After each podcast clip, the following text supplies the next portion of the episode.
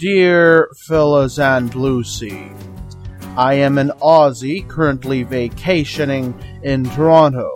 Canada is a marvelous place when you see different corners of it, but that is where the compliments end. I would like to know why do you not provide information on how and where to go in your Move Mania segments? You boast your travel segment as the Lonely Planet of radio, yet you do not tell your audiences how to go and where to go. Of course, the Lonely Planet television series doesn't provide you these details either. And then you are an entertainment program. Well, uh, keep up the good work then. Sincerely, Janette from Wollongong, New South Wales.